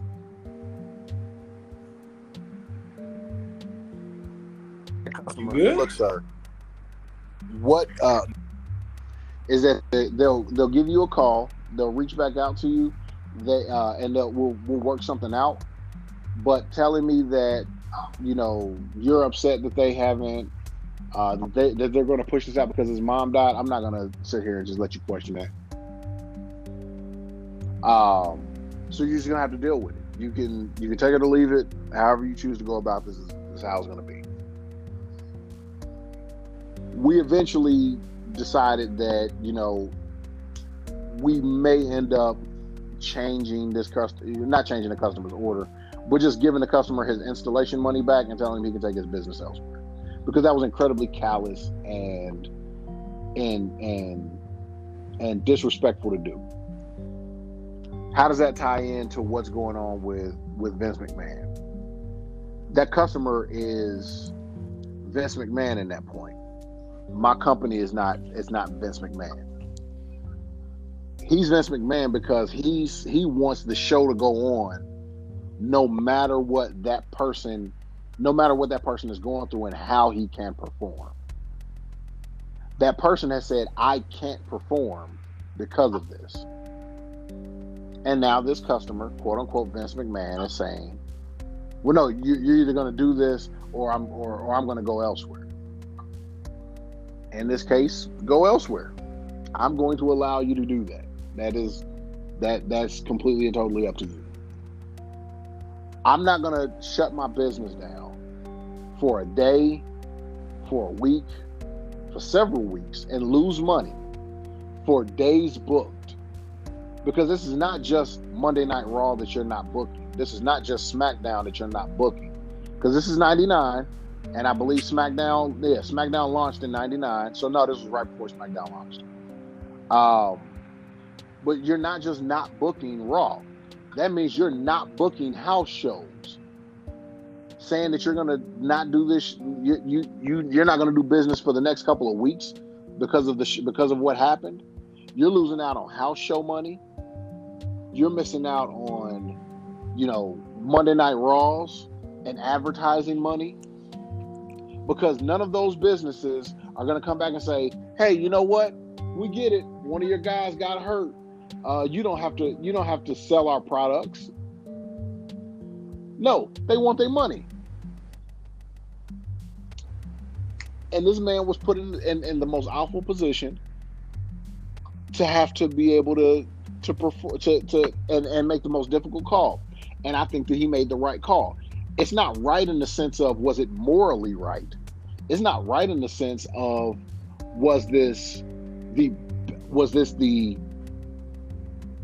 best call to make it was the smart call to make and it was the correct call to make hands down and there's nothing that i don't I, there's nothing that i think anybody can can say or do to prove to me that anything other than that call being made was was was wrong. Mm-hmm. Nothing whatsoever. Well, it's a business at the end of the day, so This is true. It is a business at the end of the day. it's it's it's a fuck it's fucked up, but at the same time, it's like that's just the way it works.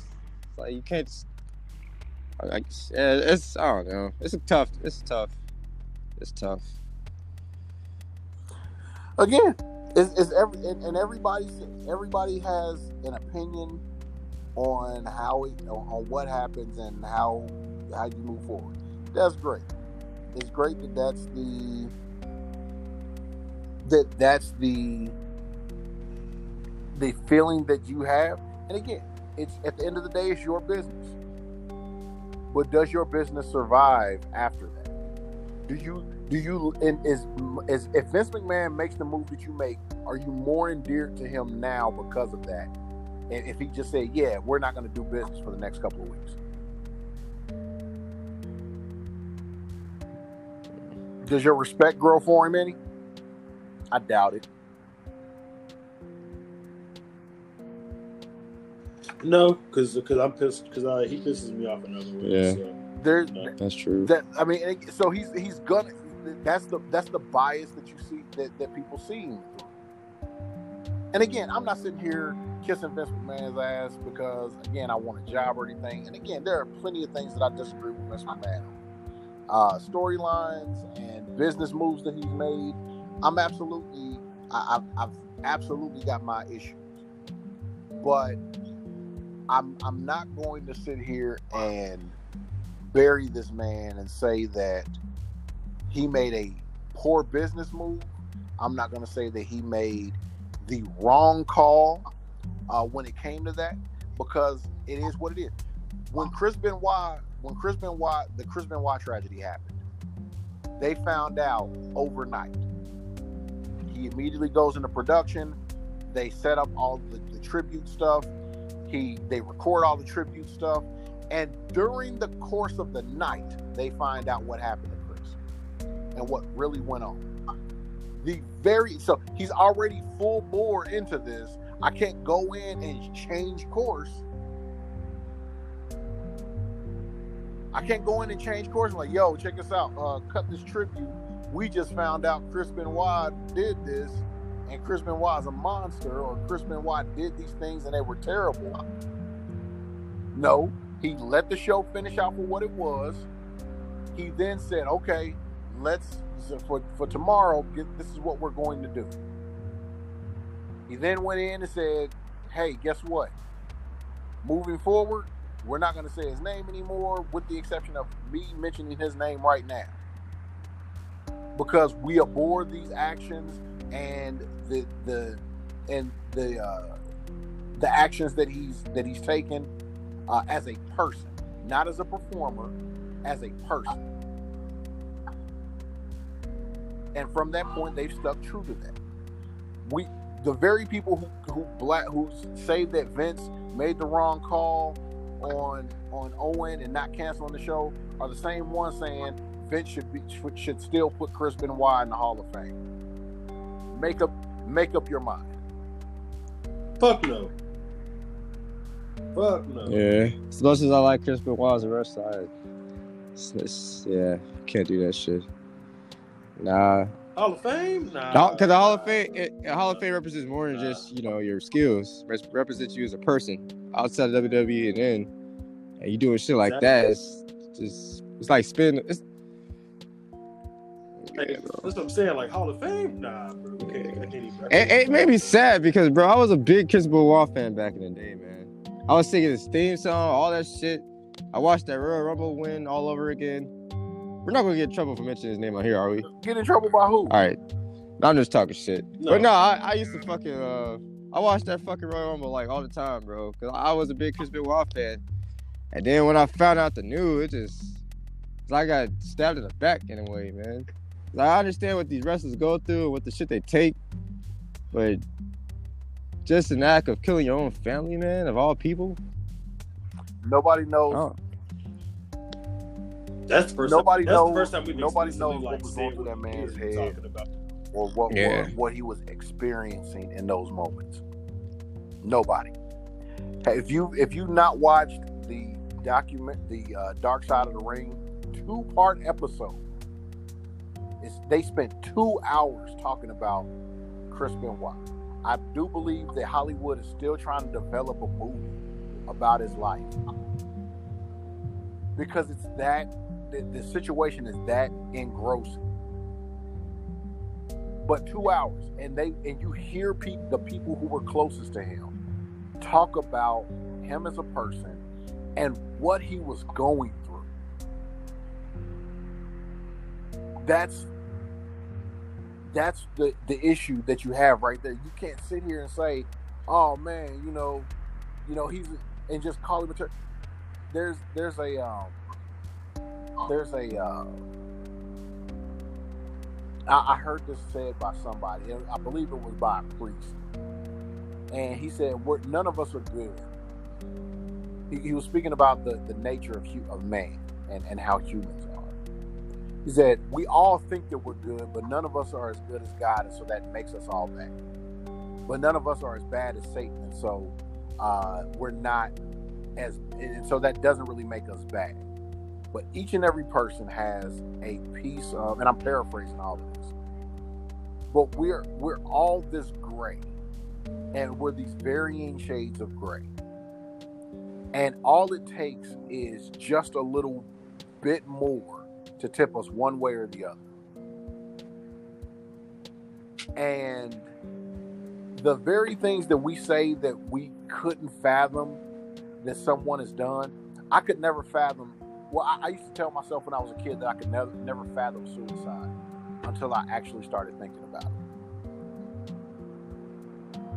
I, I was never the one that could think about, you know, taking my own life until that became something that consumed me and I thought about.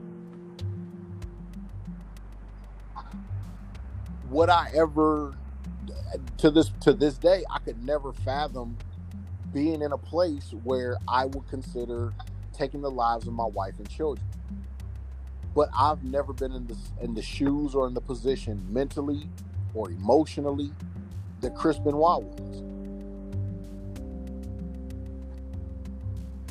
I, I, I'm, I'm not, and I don't think any of us will be or ever or, or ever anticipate being there, and so we'll never understand it. But I think that, like Dave Chappelle said, I think that we do a disservice by calling people crazy because it's not we're calling them crazy because we don't understand what they're going through.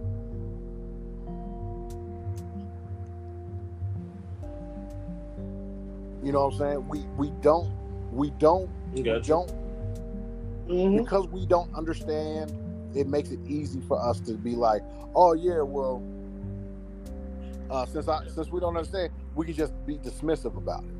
You're you're crazy, right? It's like here's it's just like I don't know. It's I just like I was saying in the beginning. I just feel like it's a whole bunch of hindsight being 2020 avoidable steps that could have been taken. But as you very like you know very well like you put you explained, uh, Vince did do the stunt himself beforehand, and he did he did his best to to make sure that like you know everything was taken care of, and he basically took care of it the best. And again, I guess you can look at it.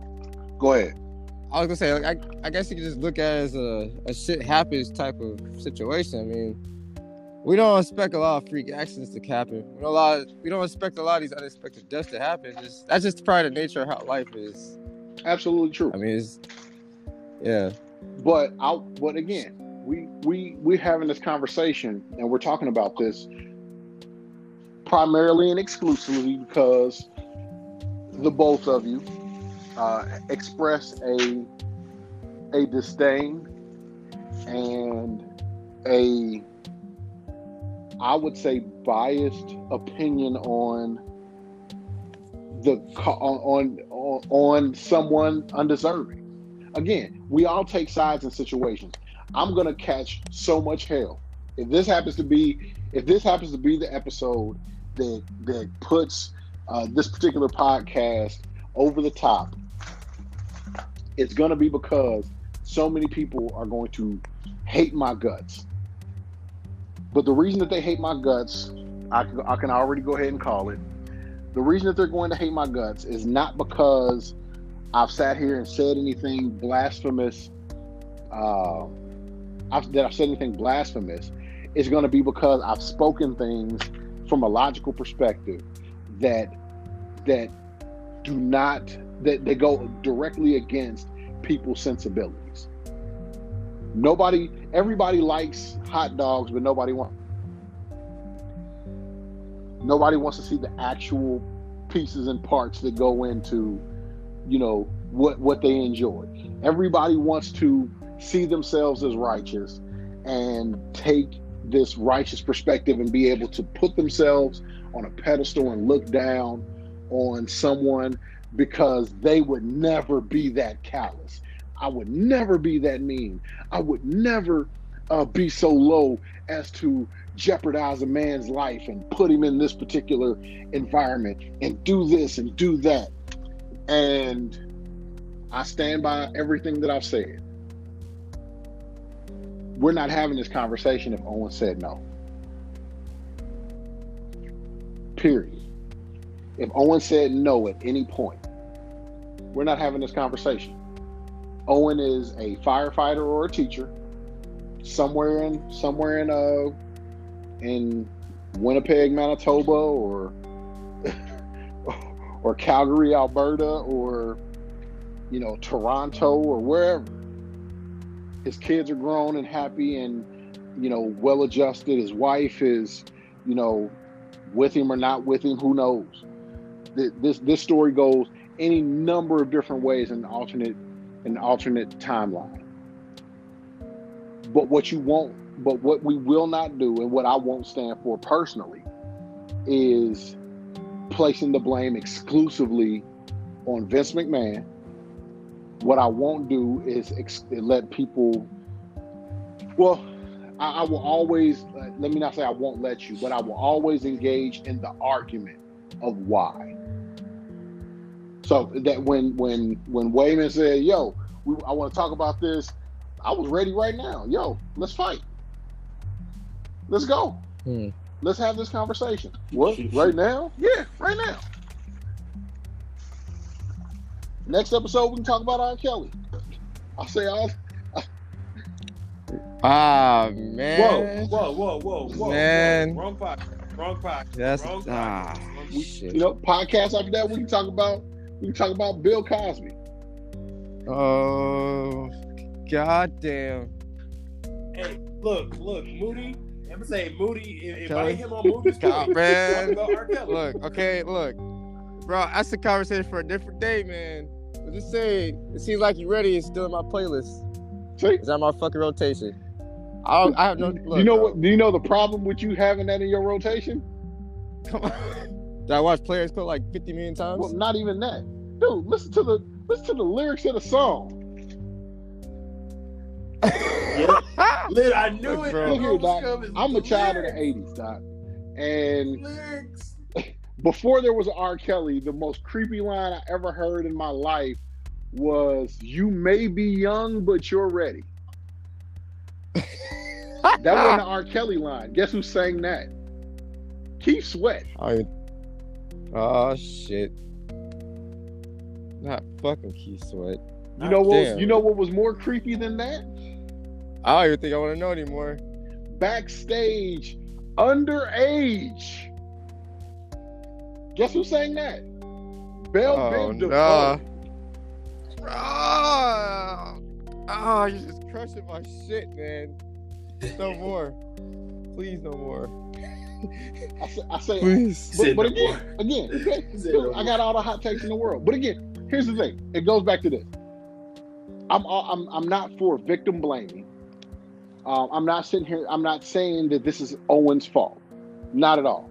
Um, Owen Owen made a conscious choice though. So Owen. So again, I don't believe that Owen was killed by anyone. I believe that Owen suffered a tragic accident, and Owen's memory should be respected and honored. And the WWE does that. They do a great job of that. They speak with high regard about Owen Hart. The problem is his wife doesn't like. His wife doesn't let them. When do they speak about him? Mm. Mm. Martha refuses to let them. No, no, no. You're no, no. You're you're 100 percent right about that because Martha ain't playing that shit. Martha Playing that shit, dog. refuses to like, you know let what? them Nah, do bro, any type of fuck honor I still. for for Owen. and that's fine. But she still don't fuck with them. That's She's fine. like, yo, like I can't even fuck Her with you. and, and she's Yeah, that and girl is gonna stay forever. And she nope, she's putting in her. She's put it in her kids. Her kids won't do her. The oldest, uh, the oldest uh, is the the son. Um, I forgot his name. His name is something weird. It's something weird and Canadian. Um, but he uh, but he's he's in the same way. No, you know, I'll never let them. I'll never let them put my dad in the, in the Hall of Fame, and I'll never let blah blah blah. Cool. So when Shane McMahon's sons take over in thirty years and everybody is old and uh, then we'll see. Why wouldn't it be you seen Triple them H? weird ass Don't, don't, don't out. yeah, I'm like, ah, nah. I don't- I don't see it. So when Shane McMahon's sons take over in 30 years, like I said, um, then you'll then you'll have that quiet. It'll be a quiet. Hey, welcome to the WWE Hall of Fame, uh, class of 2055, and our and our marquee and our marquee entrant uh, uh, entrant Owen Hart. Why did it take 50 years? Why did it take 70 years for, you know, Owen to finally get here? Legal loopholes. Or, or you want to know how to get him in now, and Facts. there's nothing that her, that their family, that her, that she can do about that. Put the Hart Foundation in. I'm listening. I think they are. I, the Hart Foundation's not in If there. I'm not mistaken, I think they are. Let me Jim the Anvil Neidhart is in there. Bret's in there individually. But Davy Boy's not in yet. And uh yeah, Davy Boy's not in yet, and Owen's not in. So So, so by, okay, look. So by name, the Hart Foundation. Oh, the- in the, the Hart Foundation as a tag team Hart, is in there. Hart. They're not. They don't. I don't Oh. put the Hart Foundation as a faction in there, like they Yes. did DX. Cause cause that's just. I would say like not not what you're saying. Is just How do you think they got Chyna in there? They put because like, but would it be the new? sure, why not? But, but would it be the new Hart Foundation? No, you can't do the new Hart Foundation because then you put in figure out how they. Because then you're talking about would- Nattie and uh, Davy Boy Jr. and Tyson Kidd. Even Teddy, and they hate Teddy. Oh, Teddy is Davy Boy Jr. They don't like Teddy. Like everybody. Everybody says Anyway, Teddy does too But much. um, yeah, no, I would, I would, I would go in and put the Hart Foundation as, as a fa- as a faction in in there, and that's how they got Chyna into the WWE Hall of Fame without having to have people be like, oh, you put the chick that was in porn in there. Yeah, pretty much. Yeah. Have you Literally. checked out her porns? Look. We're we're not having that conversation here at all. This is a children's. This is Whoa, children's whoa, programming, sir. whoa, whoa! We got. No, like, I'm not- bro, We got like. No, I'm not saying. No, I'm not. I'm not We saying. have- like, No, you're clearly I'm not- saying what you what we think you're saying. no, no, no, no, no. wrong. It's just There's something wrong. no, with no, you, no. sir. It's just if you say no. It's just the fact. No, no, no, no. Let me explain. No, It there's the no fact that- You're, you're trying to explain. You're trying to explain God. why it seems like you're ready. Is Booty, do you not? No, it's- it's something- no. asked? Booty, wait, wait, please, Booty. No, Okay, wait, okay, wait. all right, you, look, you look, not it's- understand the way you asked that question. You literally came on here and said, and you know, wait, wait, wait. You, No, you I- said okay, the it's bad in his wording. voice? checked out her porn. it's, it's bad wording. Okay, No, it's bad wording. Bad it's just word my in my foot, voice. bro. That was bad tone.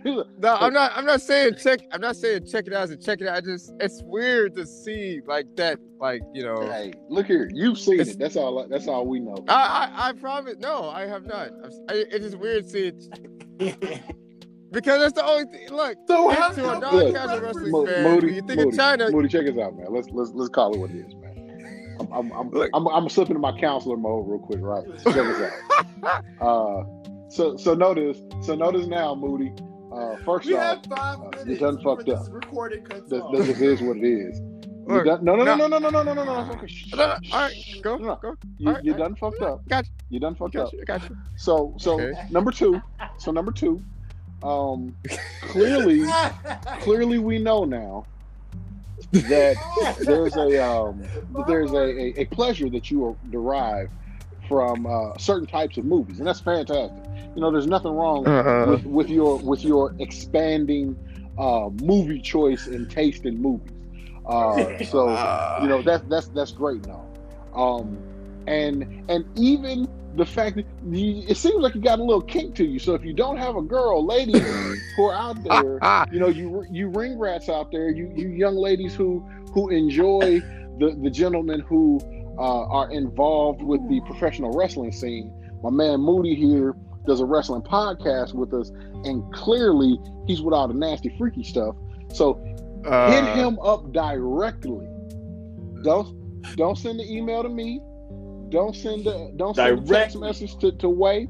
You find you find uh, Derek Moody on all social media platforms: uh, Snapchat, Instagram, Facebook, uh, TikTok, uh, LinkedIn, uh, WhatsApp.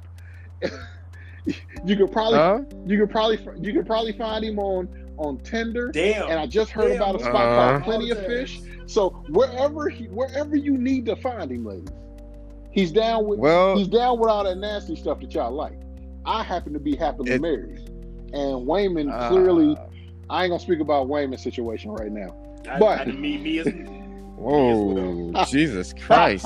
Wow. right. How how how? Wow. This, you did not have to bring Uh, that to cast. damn, this it's kind of- nothing like that, ladies Jesus. and gentlemen. Okay, I am going. I, I just don't. I can't explain this on this show. Well, this This- obviously this turned, wasn't supposed uh, to go this here. is something way different than I thought. Th- This turned this turned to something else. Uh, but again, we have I've about said like my three minutes piece. left. So anybody want to give their final thoughts before we go? Um, well, the only thing I can say is I'm probably gonna flaunt uh how I beat Wayman for the BG um TW television championship. No, the, the, You know? the sad part is he had to read it. So He I, it I do believe that No, you, no, no, no, no. I, I just seen a. No, no, no. I was, I was, I was looking at. Did this you just weird lady disrespect the walking down title? the street. She, but other she heard that, that you uh, into the nasty stuff. She's listening to the show right now. She like, oh, nah, it's, that's that guy who was talking about that one movie we with that one lady, oh, and I'm all oh, for that. She better come over there and, and, and whisper some sweet some sweet nasty in your ear, bro. I don't know if I want that. I just, I'm a, uh, damn. Moody, I'm a- Moody out here catching, okay, Moody out here catching podcast groupies already, man. Oh, look at look Whoa, whoa, Dude, wow. Ah, 2020, right? Already. 2020 for a reason.